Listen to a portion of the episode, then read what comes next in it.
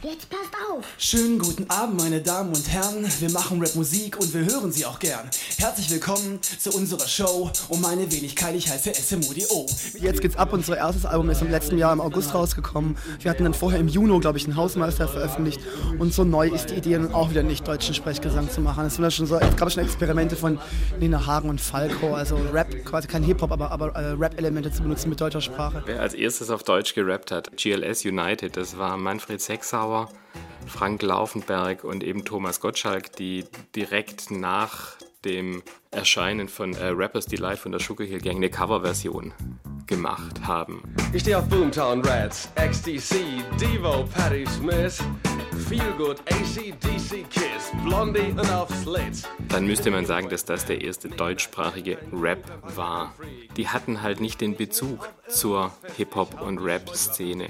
Ich würde einfach sagen, dass der erste, der auf Deutsch gerappt hat, aus dieser jungen Hip-Hop-Szene herausgekommen sein muss, weil das ist dann das Neue gewesen, dass man dann wieder Rap genannt hat. Und da ist eben die Frage, was ist das Erste, was wir nehmen? Nehmen wir die erste Schallplatte mit deutschsprachigem Rap, der in Bezug eben zur amerikanischen Hip-Hop-Kultur steht, dann ist das Fresh Family mit Mein Name ist Ahmed Gündüz. Nun nicht auf beiseite, hör gut zu, was ich meine. Lass uns jedem jeder sein, lass jedem doch das Seine. Ich kann das gut verstehen, wir haben andere Sitten. Ich weiß, du magst das nicht, ich möchte dich doch bitten. Nehmen wir die erste LP, da haben sich die Fantastischen Vier ja auch in der Diskussion dann später darauf zurückgezogen, dass sie zumindest die erste deutschsprachige, komplett deutschsprachige Rap-LP gemacht haben. Das ist sicher auch richtig.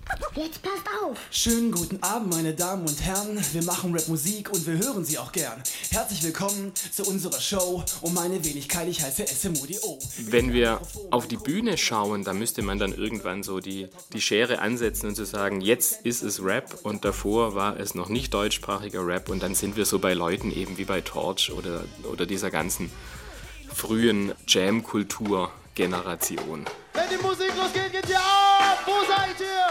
Hä? Hä? Gestatten Sie, mein Name ist Frederik Kahn. Das kann dann auch einer aus Gießen gewesen sein oder wer auch immer. Ich glaube, man hat sich darauf geeinigt innerhalb der Szene, dass es Torch war. Und das wollen wir ihm lassen. Sascha Verlin, Autor von 25 Jahre Hip-Hop in Deutschland. Ich denke mal, der Erfolg äh, lag bestimmt daran, dass wir eben auch im Zuge des ersten Albums sehr, sehr viel live unterwegs gewesen sind, weil wir sind eigentlich mehr eine Liveband, eine Hip-Hop-Musik. Damit haben wir schon mal sehr viele Leute erschlossen, ziemlich viel Basispublikum. Und was mit Sicherheit auch ein ganz wesentlicher Dreh- und Angelpunkt von dem Erfolg jetzt war, ist das Lied Dida, die Single, die schon ein bisschen daraufhin ausgelegt haben, dass man so im Radio spielen kann und sowas, weil die Geschichte, die wir da eigentlich erzählen, ist eigentlich noch immer eine Runde schmutziger. Und wir haben es uns verbissen, weil wir gesagt haben, ja klar, wir wollen eine schöne Single machen, die man im Radio spielen kann, die mit ein bisschen Melodie und so. Nein,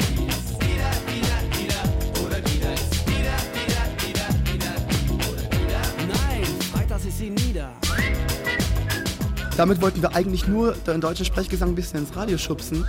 Und das ist Ding aber jetzt auf Platz 4, haben wir vor zwei Stunden erfahren. Smudo von den Fantastischen Vier im Jahr 1992. Kurz vorm Auftritt in München gibt er dem Zündfunk ein erstes Interview. 24 Jahre alt ist er damals, die Stimme ist hell und er selbst ist ziemlich aufgekratzt. Das Fanta 4 Debütalbum Jetzt geht's ab war gerade ein Jahr draußen. Die erste deutschsprachige Rap-LP der Popgeschichte.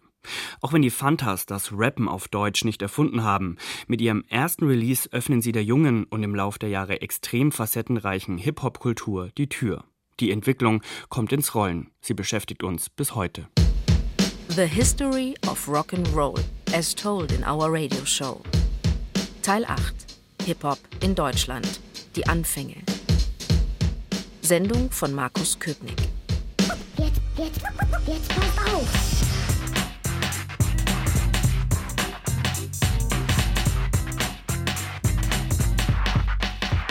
Die Jetzt geht's Abplatte von den Fantastischen Vier. Das ist natürlich ein Schritt nach vorne gewesen, dass sie einfach was gemacht haben, wo die anderen noch gar nicht wirklich dran gedacht haben in dieser jungen Hip-Hop-Szene. Dass man da Platten machen kann, das war dieser jungen Hip-Hop-Szene in Deutschland zu der Zeit noch ziemlich fern. Und dann kamen sie ja alle relativ schnell hinterher und haben Platten gemacht. Der zweite Punkt, der da mit reinspielt, und deshalb ist es auch in gewisser Weise ein Schlag ins Gesicht gewesen, das hängt mit dem sozialen Hintergrund auch zusammen, dass die Fantastischen Vier als deutsche Mittelschichtskinder da natürlich viel näher dran waren und auch sprachlich und vom Auftreten her bei so einer Plattenfirma sehr viel besser ankamen als so eine, um jetzt das Gegenbeispiel der Zeit zu nennen, als so eine sehr politisierte, sensible Gruppe auch wie Advanced Chemistry. Der erste Kontakt, den die Advanced Chemistry Leute mit einer Plattenfirma hatten, endete an dem Punkt, als irgendeiner in dieser Plattenfirma dann irgendwann einen rassistischen Witz erzählt hat. Und dann sind die Jungs halt rausmarschiert. Zu Recht. Bei der ersten Platte, die wir machen, wollten wir einfach keinen Blödsinn labern. Wir haben uns gedacht, wenn wir die erste Platte machen, dann wollen wir eigentlich einen Beitrag geben, der vielleicht so fehlt noch in der Gesellschaft und den vielleicht nur wir bringen können. Und deswegen wollten wir jetzt nicht keine Mallorca-Nummer gleich als ersten Song bringen, sondern ein Teil von unserer Persönlichkeit der Gesellschaft irgendwie vielleicht fehlt so. Und dann haben wir uns halt entschieden, auf die A-Seite Fremd im eigenen Land zu machen. Torch, Rapper bei Advanced Chemistry. Sie kämpfen gegen Vorurteile und Rassismus. Ich habe einen grünen Pass mit einem goldenen Nadler drauf. Dies bedingt, dass ich mir oft die Haare rauf. Jetzt mal ohne Spaß, Ärger hab ich zuhauf, obwohl ich langsam Auto fahre und niemals sauf. Wir haben einen Track damals gemacht, der auch rausgekommen ist, wo es halt die ganze Zeit nur darum geht, dass ich irgendwie Smodo mit einem Stacheldraht an Marterfall binde und so ein Scheiß. Wir waren halt 16 und wir waren genauso drauf wie die, die heute 16 sind. Deshalb können wir es auch so gut verstehen. Wir können halt sagen, ey Jungs, wir sehen uns in zehn Jahren wieder, dann seht ihr das alles anders, dann ist cool so. Jan Eisfeld, alias Jan Delay, Rapper bei den absoluten Beginnern. Bist du ein Musiker und willst mit deiner Musik hoch hinaus, ja dann reicht noch so gute Musik zum Erfolg allein nicht aus. Denn du brauchst auch ein Image, womit man dich vermarkten kann und sind die Medien dran. Als Zahl, sie nehmen sich keiner an. Rückwirkend muss ich ja sagen, dass die jetzt geht ab so klassische Hip-Hop-Werte, vor allem in der Kombination Produktion und Text. Sampling, ganz wichtig, ganz viele Werte schon unglaublich gut ausgelebt hatte, die ich immer noch so empfinde. Ich glaube, Thomas D. Hausmeister mit dem Brickhouse, das ist einfach, so wird's gemacht. Und das, das ist eigentlich schon das, was ich immer noch so mache habe ich das Gefühl. Dendemann, früher bei 1-2, heute als Solo-MC unterwegs. Wir sind die Fantastischen Vier und sind hier. Mit jeder Menge Bier und viel Frauen. Die sind nicht abgehauen, die sind hier, um unsere Show anzuschauen. Ich kann euch viel erzählen über Typen, die da denken, sie wären die allergrößten, doch ich glaube, ich kann's verschenken. Die fühlen sich so cool, dabei bin ich viel dreister. Ich bin Thomas D. und ich bin euer Hausmeister.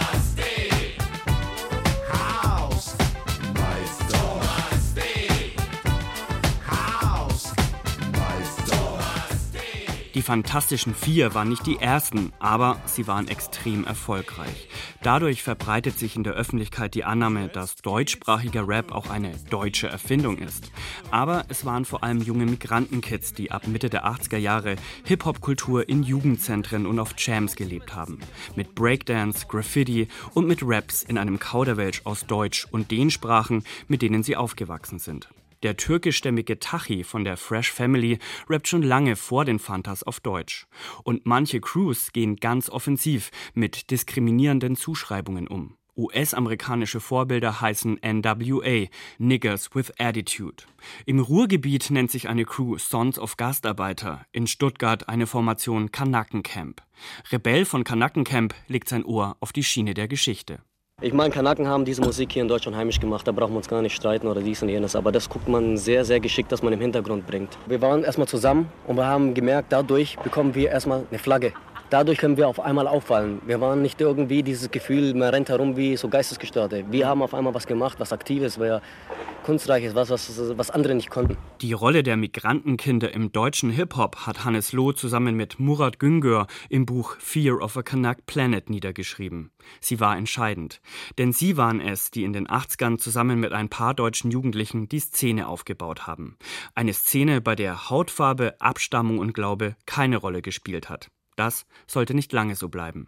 Man hatte halt schon Anfang, Mitte der 90er Jahre gesehen, dass sich diese Hip-Hop-Szene, wie sie hier in den 80ern entstanden ist, deutlich verändert hat.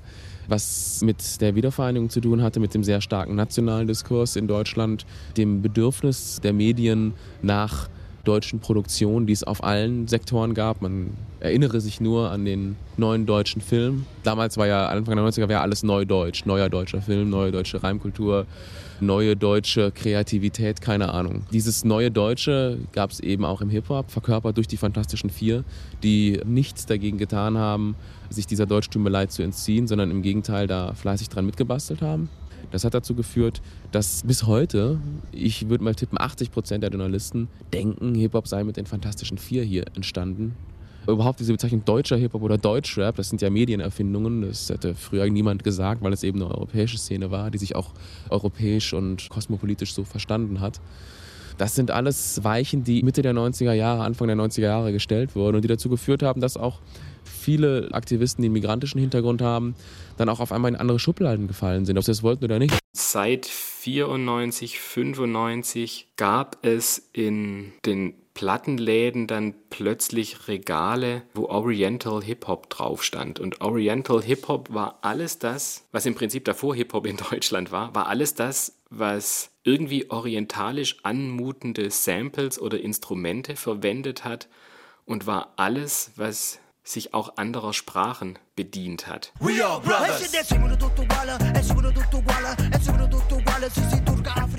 Also sowas wie Microphone Mafia zum Beispiel aus Köln sind in den frühen Jahren mit dabei gewesen, auf den Champs mit dabei gewesen.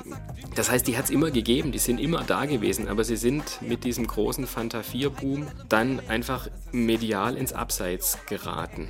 Sie sind medial ins Zentrum geraten, immer dann, wenn es wieder in den Mitte der 90er Jahren irgendwo einen Brandanschlag gegeben hat, wenn es wieder irgendwo rechtsradikale Übergriffe gab, dann gab es wieder irgendwo ein Festival, wo dann Oriental Hip-Hop, also wo deutsche Hip-Hop-Gruppen, die eben nicht nur auf Deutsch gerappt haben und die eben nicht nur amerikanische Beats gemacht haben, dann auftreten durften. Ein Rapper, der aus dem Ruhrgebiet, die Gruppe heißt Sons of Gastarbeiter, der Gandhi hat das mal überspitzt so formuliert. Er musste gar nicht mehr Nachrichten gucken, er musste nur noch seine Mailbox checken und wenn die Anfragen auf seiner Mailbox wieder angestiegen sind und wieder Leute wollten, dass sie auf eine Bühne gehen und wieder Musik machen, dann war wieder irgendwo was passiert und er konnte dann nachträglich dann quasi die Zeitung aufschlagen und sich wieder vergewissern, ja, ah ja, genau, da ist wieder was passiert. Er wusste genau wo und er wusste genau, was passiert ist, ohne es selbst mitgekriegt zu haben, einfach aufgrund der Anfragen nach Konzerten. كان في قديم الزمان علي بابا مصطفى ملك الأحلام كان حطاب في أحلامه سلطان عنده القصور والجواري والخدام علي بابا مصطفى مسلم زي ما في Das war natürlich auch für die eine ganz, ganz schwierige Situation. Also einerseits immer zu wissen, dass man ja nicht eingeladen wird, weil die Leute nun finden, dass die Musik, die man macht, dass die toll ist, sondern dass man eingeladen wurde, weil man einen Migrationshintergrund hat. Also einerseits das Gefühl, da missbraucht zu werden oder von Karren gespannt zu werden. Und auf der anderen Seite natürlich das ganz dringende Bedürfnis, auch über diese Ereignisse in Rap-Form, in Musik sich zu äußern. Das war eine total schwierige, zerrissene Situation für alle diese Gruppen, weil sie genau wussten, es geht nicht um sie, sondern es geht um ihr Migrantensein. Es geht nicht darum, sie reinzuholen und wir machen jetzt auf Multikulti-Geschichte, sondern dass immer die Ausgrenzung da schon mit drin war. Also da hatten so Gruppen wie, keine Ahnung, Fettes Brot oder die Fantastischen Vier, das sind ganz, ganz stromlinienförmige Karrieren. Und auf den Samplern sind sie auch alle drauf. Und fettes Brot rappt dann, dass Schwarzbrot und Weißbrot ja auch irgendwie Brot ist und alles Brot irgendwie gleich ist. Und dann kann man noch vielleicht sagen, dass das Schwarzbrot ja sowieso noch mehr Nährwert hat als das Weißbrot und so abstruse Geschichten. Und dann wird es wirklich, wirklich doof. Schwarzbrot, Weißbrot, Schwarzbrot, Weißbrot, Weißbrot, Schwarzbrot, Scheiß auf den Farbcode. Und die Fantastischen Vier haben sich da auch nicht wirklich glorreich verhalten, die dann so Songs machen, wo es darum geht, hört auf damit, weil das schadet unserem Ruf draußen in der Welt und so. Das ist dann wirkliche Industriesprech so. Hör auf, den Kopf zu rasieren, durch die Straßen zu marschieren. Wir können nicht riskieren, uns nochmal zu isolieren. Eigentlich ist es ja schon okay, aber es ist nicht okay, weil dann denken die Ausländer, die anderen Nationen wieder von uns, dass wir doch wieder noch alte Nazis sind etc. Und das schadet unserer Wirtschaft. Also so ein ganz, ganz kapitalistisches, blödes Ding eigentlich, was da so ablief. Also das war schwierige Zeit. Man könnte auch politische Texte machen oder sagen wir mal einfach nur sich über die Gesellschaft Gedanken machen, ohne es selber erlebt zu haben. Also Äh, Das ist richtig, aber das machen wir auch. Es gibt eine Zeile auch auf unserer Platte. Hör auf, den Kopf zu rasieren, durch die Straßen zu marschieren. Wir können nicht riskieren, uns nochmal zu isolieren. Die Rechtsproblematik, die ich übrigens auf der neuen Platte nochmal wesentlich mehr vertiefen möchte.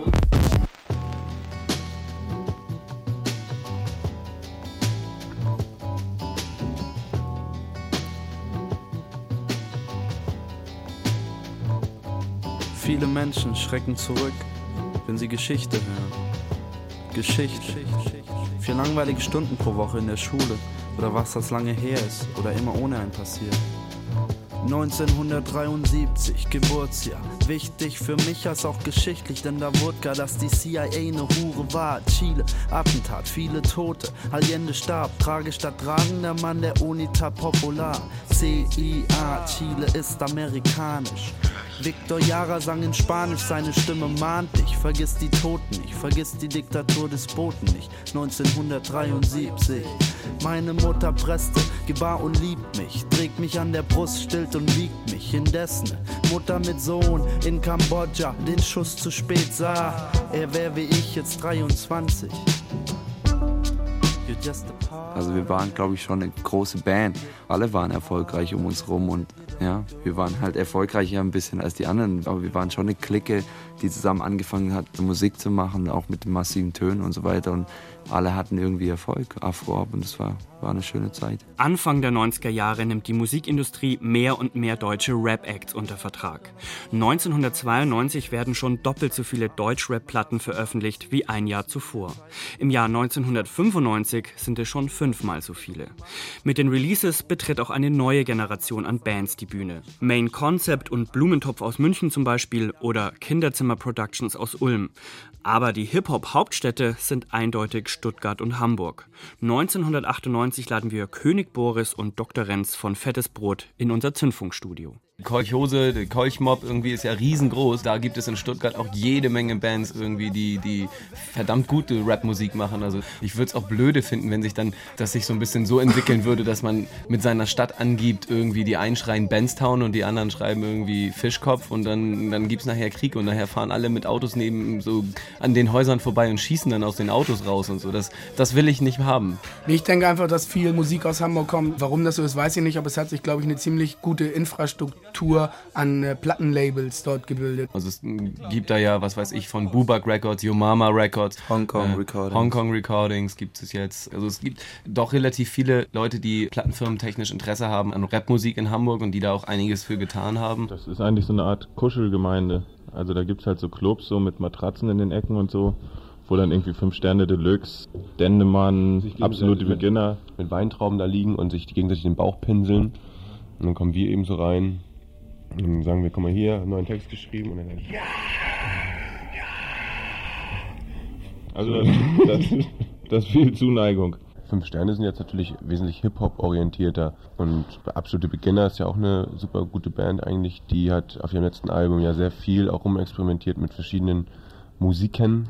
Da war Dub und Reggae und sowas drin, zu denen wir eigentlich nicht so eine Affinität haben. Und wir haben dann jetzt eben irgendwelche hausigen oder trip-hopigen Geschichten drin und vielleicht auch eine andere Art von Humor. Doppelkopf ist sehr düster. Also es ist dann schon, finde ich, immer eine eigene Note, dass man versucht, irgendwie das weiterzutragen in irgendeine Richtung. Also wir versuchen gerade in Hamburg so ein bisschen das Modell von Andy Warhols Factory irgendwie auf den deutschen Hip-Hop zu übertragen. Studio 54 des deutschen Hip-Hops ist das da. Ja. Also man feiert sich selbst und ist total betrunken und so, gibt sein ganzes Geld aus und so und das ist so das Ding. DJ Kotze und Cosmic DJ von Fishmob. Ja, das Problem an der Sache ist, dass die Wohngegend, in der also das Studio 54, also sprich Kotzes Wohngemeinschaft liegt, ist also mir nicht so ganz angenehm, weil da laufen immer nur so Drogentote rum und so und das ist nichts für mich. Also da, da bin ich zu zart beseitet, also ehrlich gesagt. Äh, Dieser Club, von dem Sie gesprochen haben, mit den Matratzen, da bin ich dann häufiger. Das ist so eher mein Ding. 96, 97, 98 dieser Boom um Gruppen wie Massive Töne, Freundeskreis, die Beginner, das war auf der einen Seite ein unglaublicher Qualitätssprung. Die waren musikalisch gut produziert und die waren vor allem auf der textlichen Seite von den Reimen, von der Reimstruktur, von den Versen, von der Art, wie die Verse phrasiert wurden, wie das gerappt wurde zur Musik. Das war einfach unglaublich gut. In der Zeit ist auch das Aufkommen des Poetry Slam, da war einfach ein großes Interesse und, und so ein Boom ist ja letztlich nur möglich, wenn du die Vervielfältiger auf deiner Seite hast, die großen Medien, die dann plötzlich drüber berichten. Sascha Verlon, Autor von 25 Jahre Hip-Hop in Deutschland. Es war 12.86 Uhr. Wo? Auf Klo. Ich saß da und las da meine Pravda allein. Ja, äh, nein, ich mein Jein, denn irgendwas krabbelte mir in meinen Kopf hinein und leg das nach. Jetzt hat es ihn erwischt. Meine Wohnung lebt, geht, klebt, denn ich hab seit Dekaden nicht gefickt. Gewischt. Und alles, was dazu gehört, hätte ich doch auf Mutti gehört. Ach, mein Sohn. Guter Kumpel von uns, der andere Loot von Yo Mama, der hat das mal verglichen jetzt, was gerade abläuft mit damals dem Ding in Amerika, als MC Hammer so groß war und nach einmal Cypress Hill kam und alle irgendwie gemerkt haben, ach so, dieser Schlager, Hip-Hop, das ist irgendwie gar nicht das Ding. Da gibt es jetzt was, was genauso burnt und genauso gut ist und auf einmal kam dann dieser rougher Underground ganz nach oben so. Vielleicht ist es das jetzt so ein bisschen, dass die ganzen Charts jetzt voll sind mit deutschsprachigen Sprechgesang aber irgendwie, ich weiß nicht, viele Leute auch genervt sind und die Halbwertszeit von solchen Liedern auch immer ganz, ganz gering ist. Also die tauchen dann kurz ein und, und dann ist irgendwie das nächste und dass vielleicht jetzt die Zeit reif ist für musikalisch anspruchsvolle Musik ja, aus deutschem Lande. Also wir sind eben nicht nur only Hip-Hop-Hörer und das eben alles prägt einen so ein bisschen und dann hangeln wir uns eigentlich immer weiter. Es ist wie so ein Tarzan und Jane auf der Liane durch den Urwald der Musik.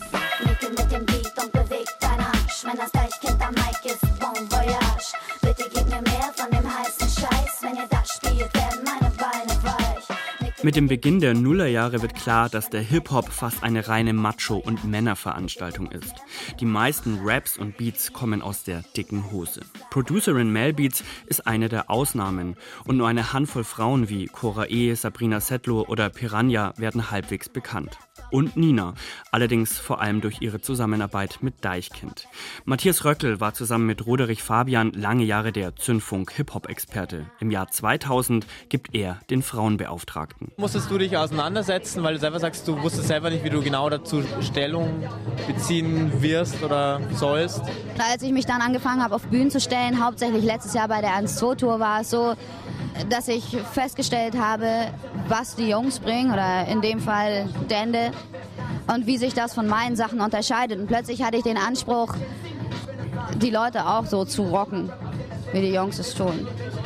Aber ich habe gemerkt, dass ich nicht nach so einem Anspruch meine Musik richten kann, sondern dass ich sie weiter so machen muss, wie ich sie fühle und wie sie für mich authentisch ist. Und jetzt auf der Tour mit Deichkind habe ich gnadenlos mein Programm durchgezogen und habe auch drei langsame Stücke hintereinander gespielt, so teilweise. Und ich habe gemerkt, dass ich auf jeden Fall die Aufmerksamkeit der Leute hatte. Gab es denn auch nach den Auftritten weibliche Hip-Hop-Fans, Mädchen, die zu dir gekommen sind und gesagt haben, hey, endlich steht da jemand mal auf der Bühne, der irgendwie auch mal was anderes anspricht? Auf jeden Fall, das ist immer wieder vorgekommen, dass Mädels zu mir gekommen sind und gesagt haben, ja, endlich. Einmal in Kiel hatten wir das, glaube ich. Da standen auch zwei, drei Mädels vor der Bühne, die bei der Deichkind-Show zwischen den Stücken angefangen haben, Nina, Nina, Nina zu brüllen. Es war mir dann schon fast unangenehm, aber in gewisser Weise auch schmeichelhaft auf jeden Fall. In Bayern ist es vor allem Fiverr MC, die mit ihren poetischen und klugen Raps auf sich aufmerksam macht. Sie bekommt einen Plattendeal beim Hamburger Label Bubak und im Jahr 2000 freestylt sie hier im Zündfunkstudio und das nach einem Zahnarztbesuch. Okay, Zündfunk Radio 5 MC im Studio und ich denk mir, meine Backe tut weh und ich sag oh, hey ho, geht raus zu Red Rum, mein DJ kennt ihn noch nicht, aber das ist eine Frau, die spricht und ich weiß in seinem Gesicht, lachen jetzt die weißen Zähne, denn ihr dankt sie grüßt und ich sag ganz genau, für diesen Freestyle habe ich später gebüßt, denn meine Backe wird dicker und du verstehst es in meinen Wörtern und ich weiß, über meine Backe möchte ich bestimmt nichts mehr erörtern. Also lieber Radiomann, hör jetzt bitte mit dieser Musik auf, bevor ich hier einmal ganz schnell zur Höchstform auflauf, denn das F mit der Backe, das geht bestimmt nicht mehr gut und ich weiß ganz genau, der Freestyle kommt trotzdem in mein Blut. Das ist so schwer Yo, mit der yo. Backe. Ich repräsentiere mich ja schon allein dadurch, dass ich eine Frau bin und die Texte, die ich mache, dass die feminin sind. Aber ich muss es nicht mehr beim Namen nennen. Auch die Industrie bekommt Wind vom deutschen Hip-Hop-Boom. Viele Werbeclips der 90er Jahre geben sich betont lässig. Alles ist auf einmal fett, cool und krass. Und gereimt wird natürlich auf Teufel komm raus. Es ist der Mediamarkt, der die tiefsten Preise hat. Es ist der Mediamarkt, der die größte Auswahl Es ist der Mediamarkt, der die coolsten Marken. Es ist der Mediamarkt mit dem stärksten Service dieser Stadt. Mini, Winnie, Würstchenkette lieben Karl und die Annette. Mini, Winnie. Ist doch klar. Ist der Kinderparty-Star. Ey, derbe Kiste. Cooler Sound. Auch angemeldet? Angemeldet? Das Ding ist doch noch nicht mal gekauft, Mann. Diese CD ist für alle da. Fetter deutscher Hip-Hop mit den fantastischen vier. Der Wolf, Cappuccino und Tic-Tac-Toe.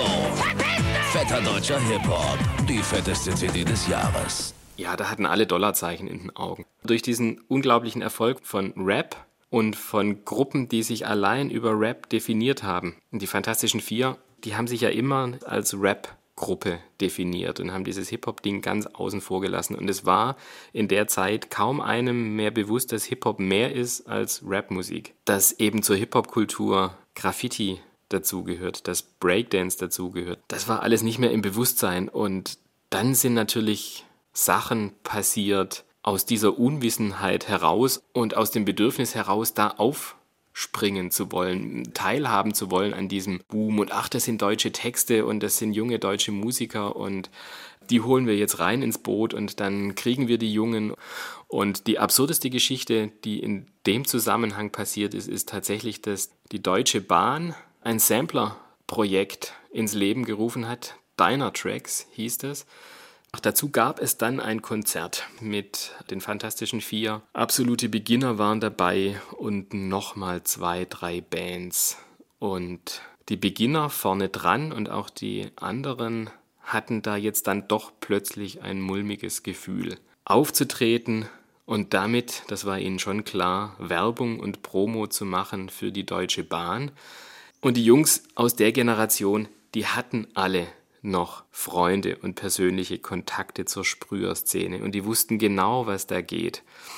Hatten ein mulmiges Gefühl und hatten dann die, wie ich finde, großartige Lösung, dass sie ihre Gage gespendet haben an einen Hamburger Verein, der sich wie kein anderer Verein in Deutschland für die Rechte und für die Unterstützung vor Gericht für angeklagte Graffiti-Sprüher eingesetzt haben.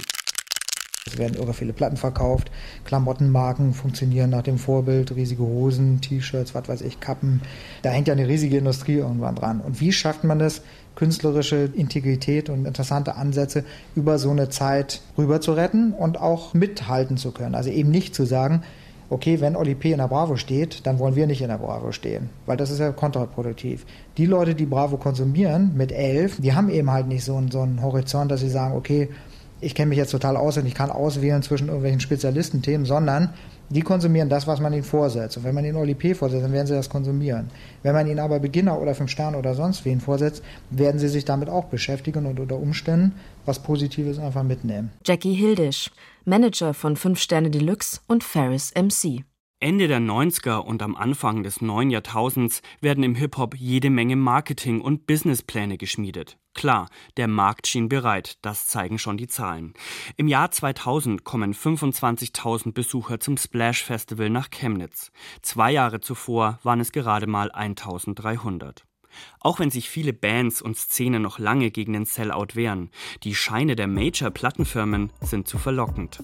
Der Hamburger Produzent Matthias Afmann ist verantwortlich für den Sound von Bambule, der Erfolgsplatte der absoluten Beginner. Und er ahnt früh, wohin die Reise geht. Jahr um Jahr haben die Majors alles verschlafen. Das Gute an Hamburg war einfach, dass da so eine gewisse Verweigerungsgrundhaltung da war den Majors gegenüber und vor allen Dingen auch so eine gewisse Vorsicht gegenüber den Majors, die natürlich erstmal Interesse haben, viel Geld zu verdienen, aber oft nicht über den Tellerrand hinaus gucken. Soll heißen, es ist ihnen oft auch egal, was wird aus der Gruppe. Hauptsache, wir kriegen erstmal einen Hit hin. Ist natürlich jeder Major extrem heiß, auch einen Act zu signen, der gut verkauft. Und da sieht man jetzt auch, wie viel Scheiße da jetzt gesigned wird. Und wenn es dann keine Scheiße ist, wie schnell auch Leute dann kaputt gemacht werden, weil, wie gesagt, in den Führungsetagen der Majors hat man da so nicht so richtig Ahnung. Jan Eisfeld alias Jan Delay schafft es erfolgreich, sich dem Mainstream und dem Massenmarkt zu verweigern. Wetten das und andere TV-Shows sagt er konsequent ab. Mit seinem Nena-Cover von Irgendwie, Irgendwo, Irgendwann lässt es sich nicht vor den Karren spannen. Stattdessen baut er sein eigenes Label, Eimsbusch, weiter aus. Eimsbusch ist nicht ein Gedanke so, oh, wir machen jetzt ein fettes Label auf, so wie Bad Boy oder so und werden dann Millionäre, sondern Eimsbusch ist einfach, wir haben hier was und wir finden das ziemlich geil und wir hören von anderen Leuten, dass sie das auch geil finden. Und irgendwie wollen wir einfach, dass dieses etwas die Leute erreicht. Wir wollen auch gar nicht unbedingt, dass es gleich so voll auf die Kacke gehauen wird und irgendwie jeden in Bad Hinterfotzingen erreicht, sondern dass es halt irgendwie die Leute erreicht, die es wirklich flasht und die sich damit auseinandersetzen wollen. Und dann geht man einfach los zum Tape-Laden um die Ecke und lässt einfach mal von dem etwas, was man da in der Hand hat, einfach mal 100 Kopien machen, denkt sich dazu ein cooles Cover aus und dann geht man damit aufs nächste Konzert, wo ungefähr in etwa die Musikrichtung gespielt wird, die man selber macht und dann versucht man da die Leute voll zu labern und in die Tapes aufzuschnacken. Und wenn das dann wack ist und scheiß ist, was man den Leuten verkauft, dann will keiner davon was wissen und das Ganze wird sich irgendwann einstellen. Und wenn das geil ist, dann werden immer mehr Leute danach fragen und so kann man dann immer mehr Tapes verkaufen. Das ist ein langer Weg. Der Weg endet schließlich 2007. Eimsbusch muss Konkurs anmelden. Auf der Homepage steht dieser Abschiedssatz. Vielleicht wären wir auch noch da ohne DSL, Brenner, Euro und Depressionen. Doch die Summe all dieser Teile lautet Genickschuss. Der Münchner Rapper David P. von Main Concept spricht 2003 bei einer Zündfunk-Diskussionsrunde über die Krise nach dem Boom. Das hat auch die Strukturen verändert, diese große Welle, die da war. Vorher waren die bei Bubak, wir bei Move und andere haben ihre Platten selber gemacht. Und dann kam eben der große Hype und auf einmal war Geld da so. Und dann waren auf einmal Strukturen da. Jeder Hans hat einen Hip-Hop-Laden aufgemacht und einen Plattenladen und alles wurde gesponsert vom Belton und Montana und Red Bull und Coca-Cola und Lucky Strike und alle waren sie dabei so. Und dann kam Bertelsmann hier mit Subvert und Motor mit Chinchilla und alle kamen an mit ihren Sublabels. Und es ging voll ab und jeder Hans Wurscht irgendwie hat seine Platte rausgebracht, hat halt erzählt, der Beat ist fett, der Reim ist geil, ich chill mit meinen Jungs und Hip-Hop ist mein Ding so. Und ja, und dann wurden wir natürlich übersättigt und das hat wiederum die Strukturen verändert. Jetzt ist die Struktur nämlich so, es gibt keine Indie-Labels mehr, weil dann auf einmal die Leute waren übersättigt mit Hip-Hop so, das wurde out, dann ist jetzt halt, jetzt ist mehr so Superstar angesagt so bei den Jugendlichen, das ist jetzt die neue Kultur und das hat wiederum auch die Strukturen geändert. Jetzt ist es wieder schwer, Platten zu machen so, jetzt kannst du nicht da irgendwie so zu Universal gehen und so, ja, hier, gib mir mal 200 Millionen Vorschuss und ich mache euch ein Rap-Album über mich und meine Jungs halt so. Wir sind die Coolsten, wenn wir cruisen, wenn wir durch die City düsen. Wir sind die Coolsten, wenn die süßen Ladies uns mit Küsschen grüßen. Die Nachfolgerplatten der Boom-Generation, die waren einfach schwächer. Die waren nicht mehr so gut. Dann sind so Leute hochgepoppt, eben wie 1-2, Sammy Deluxe auch. Es sind ein paar neue dazugekommen, die dann wieder unglaublich interessant und spannend waren. Aber die, die den Boom ausgelöst haben, die kamen einfach mit deutlich schwächeren Platten wieder. Hatten dann natürlich auch das Problem für das nachfolgende Album ja überhaupt keine Zeit mehr zu haben, weil sie ständig auf Tour waren, das ja auch ausgekostet haben. Und in die Zeit platzt dann natürlich Cool Savage rein mit einem komplett anderen Verständnis von Hip-Hop. Hm. Ah. Ja. B12 und S900 Image Pflege, Step ans Mikro, doch ich schicke deine Homies ins Gehege. KKS, Boss Rapper, Battle King am Four-Tracker. Du willst battlen und kriegst tief was in den Rachen wie beim Wecker. Mein Style ist wie AIDS und trifft als allererste schwule Kuhs. Dein Flow ist dick gefährlich und brennt fast wie eine Kerze. Papst pumpt den Beat, ich rappe auch zu Volksmusik und ficke jede Pseudokuh zu Rauch wie 20 Jahre Krieg.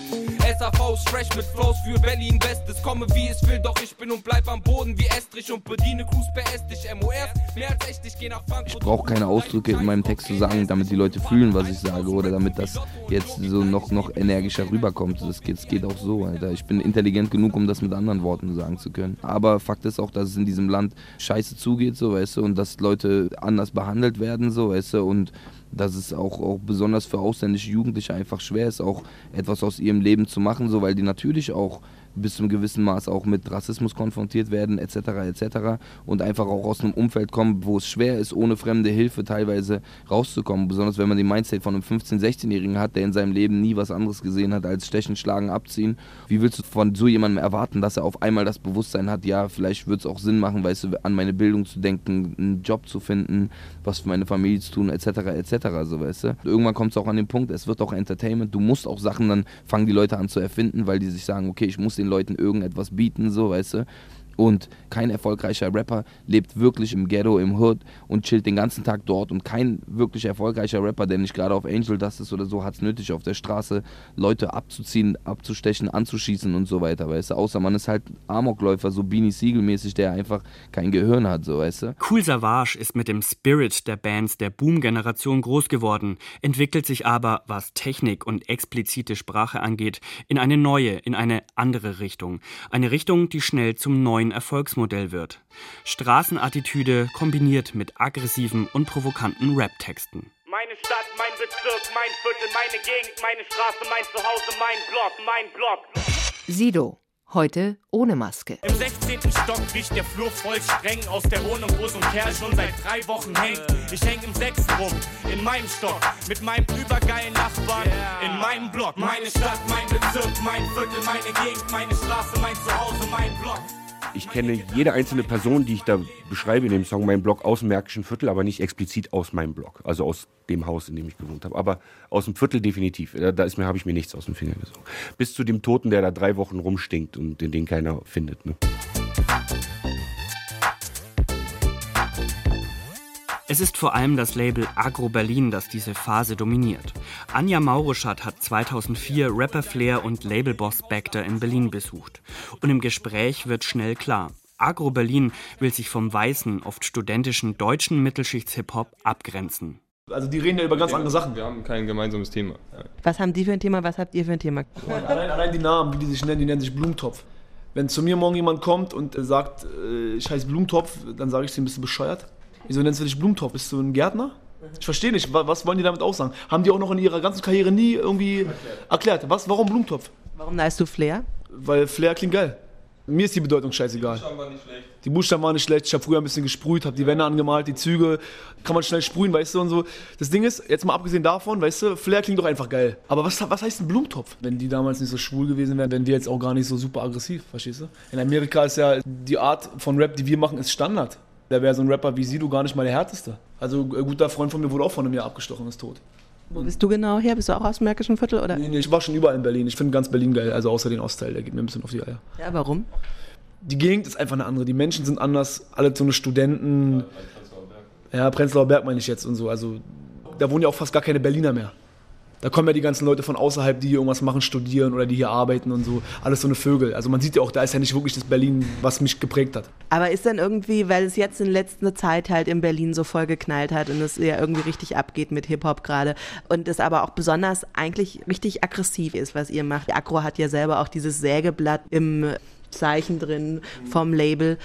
Ist es irgendwie eine Reaktion auch, dass es hier gerade besonders hart geworden ist? Im Westen vielleicht? Ihr kommt ja alle aus dem Westen von Berlin. Ja, das ist ja schon unser ganzes Leben lang so, dass hart ist. Weißt du, ist ja nicht jetzt auf einmal hart geworden, sondern ist von Anfang an so und äh, irgendwie muss es ja raus, weißt du.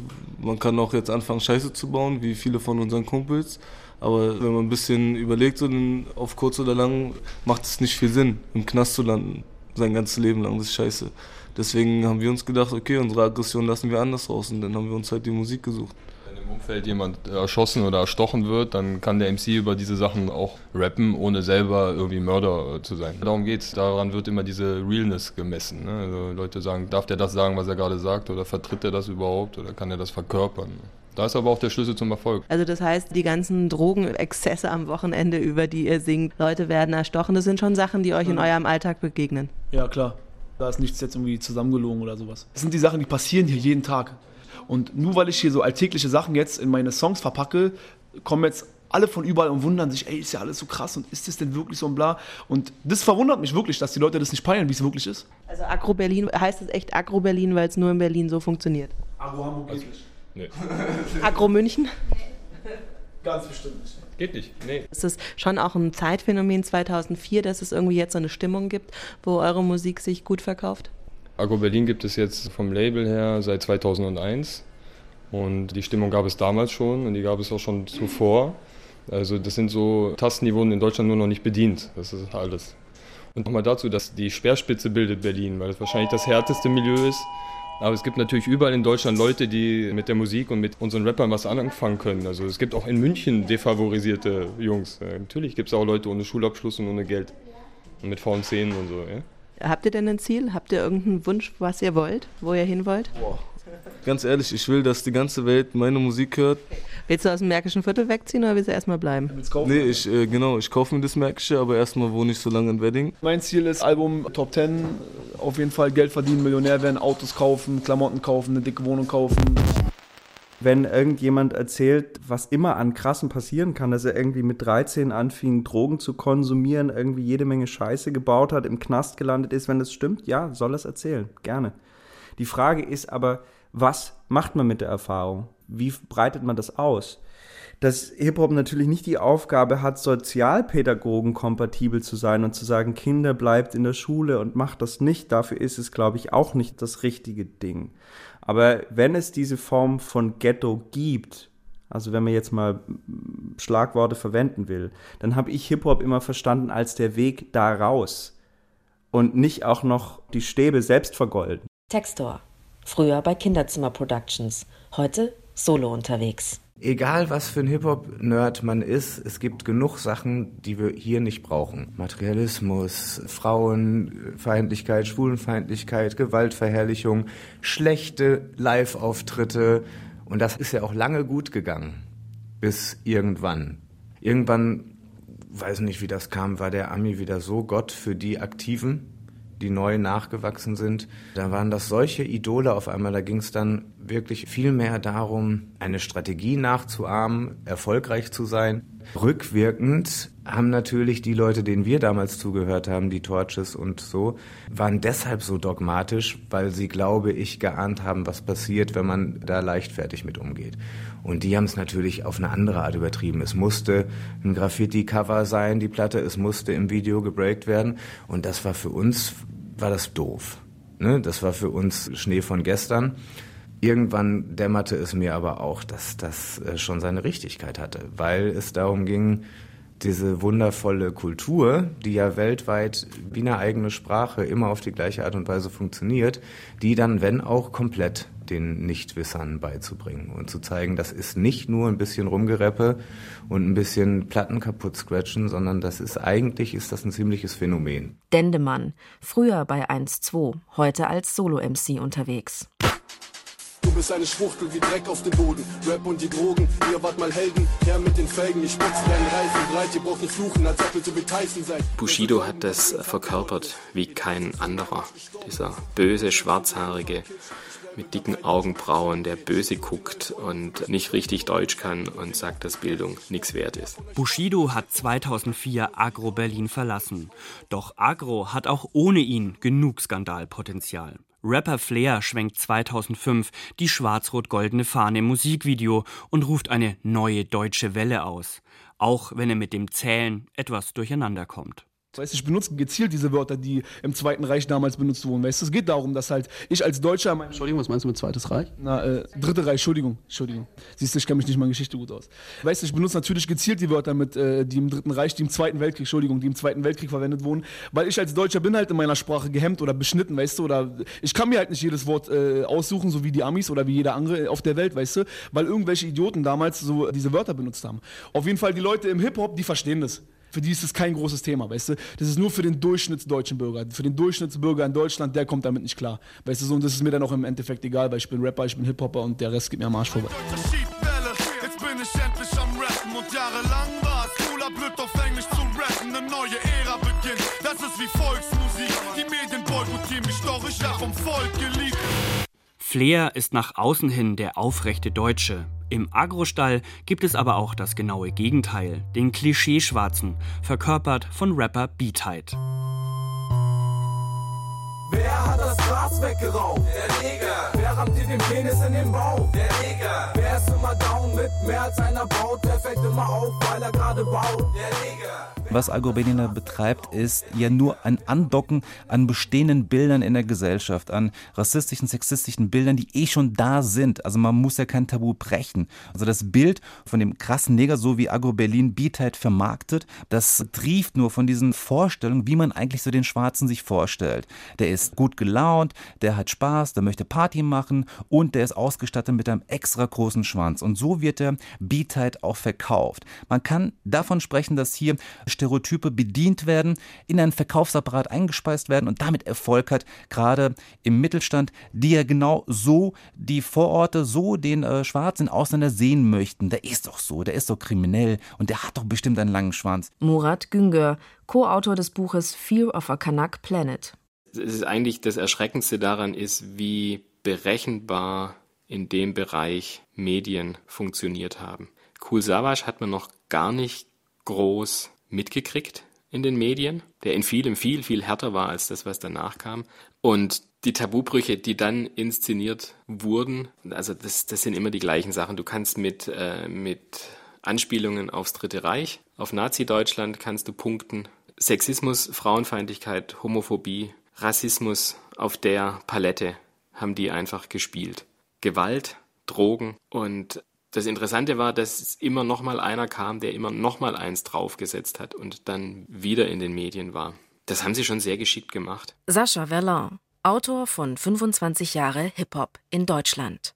2007 flachte Hype um Straßenrap ab. Labels wie Royal Bunker oder Agro Berlin stellen ihre Arbeit ein. 2011 ist er der Coverboy des deutschen Hip-Hop. Der Bielefelder und Neuberliner Casper bricht so ziemlich mit jedem Hip-Hop-Klischee, das sich in zwei Jahrzehnten festgebissen hat. Statt Baggy Pants trägt er hautenge Röhrenjeans. Statt Bum Bum Klack klingt seine Musik nach Post-Rock.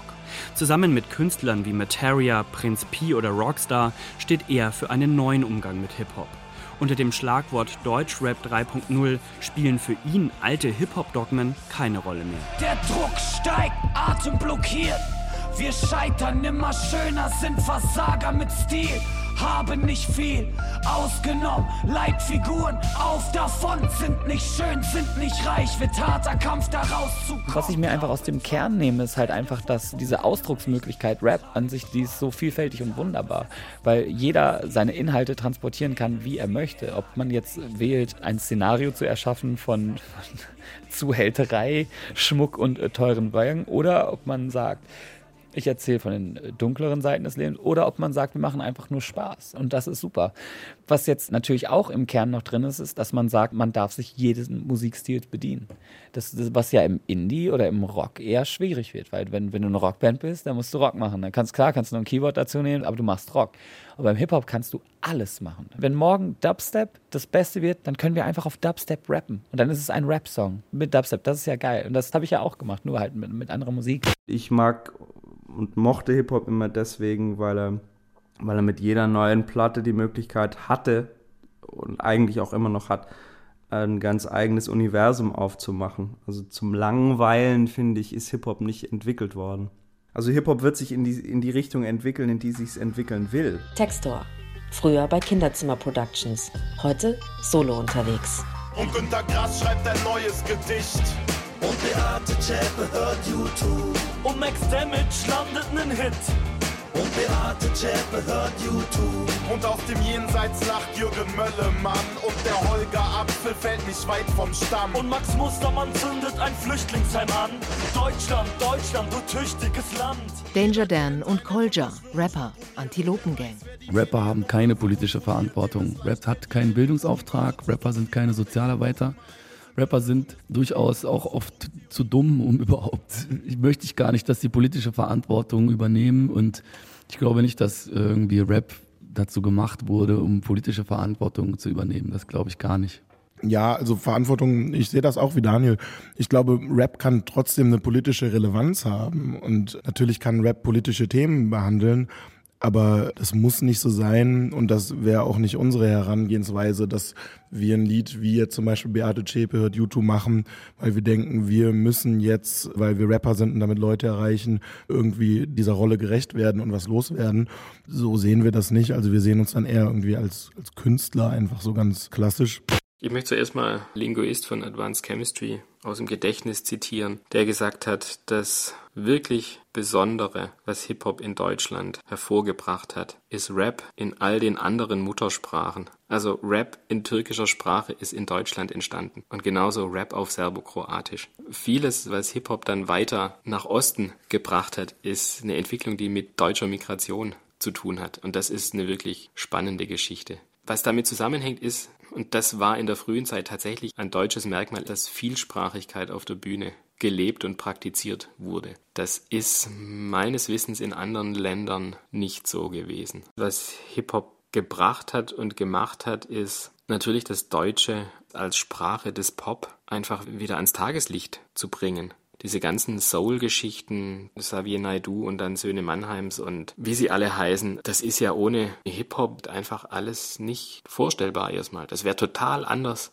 gelaufen, wenn die Jungs da nicht mit angefangen hätten. Weil sie es wirklich in den letzten Winkel Deutschlands gebracht haben, was die Hamburger Schule als anderes deutschsprachige Songschule ja einfach nicht hingekriegt hat, weil es einfach vom Anspruch her viel zu intellektuell war. Aber deutschsprachiger Rap hat es ja nun wirklich in jeden Winkel reingebracht von Deutschland, dass es cool ist und dass es gut sein kann, auf Deutsch zu singen oder zu rappen. Das war The History of Rock and Roll as told in our radio show. Teil 8. Hip-Hop in Deutschland. Die Anfänge. Sendung von Markus Köpnick. Das ist ja auch das Ding, das ist ja auch, was die Amis im Hip-Hop machen. Das Geheimnis mussten wir auch erst knacken. Wie, wie kriegt man eigentlich richtig fette Hip-Hop-Tracks hin? Wir hatten halt diese eine Woche äh, Billigflug nach New York und da haben wir halt uns umgeguckt ein bisschen in den Studios, halt bei Premiere mal reingeguckt oder bei Clark Kent und da haben wir halt entdeckt, also ganz einfach, also alle so gängigen Studiopulte kann man mit so einem Vierkant-Steckschlüssel, gibt es da so eine Option, ich weiß gar nicht, wie das heißt. Auf jeden Fall, wenn man die umlegt, hat man auf jeden Fall von vornherein viel fetteren Sound. Ja, das und das mussten wir auch erst lernen. Also Fishmob ist ja auch nicht perfekt von vornherein. Kick-in-Ass-Hebel heißt das da bei denen. So, dann sagen die, ja, soll das hier Kick-in-Ass-mäßig laufen, das Ding? Und dann sagen die, ja, mach mal. Und dann so, gehen die mit so einem Vierkantschlüssel rein, das ist wie bei Fenstern so in der Schule. Und dann auf einmal, als rauskommt, ist so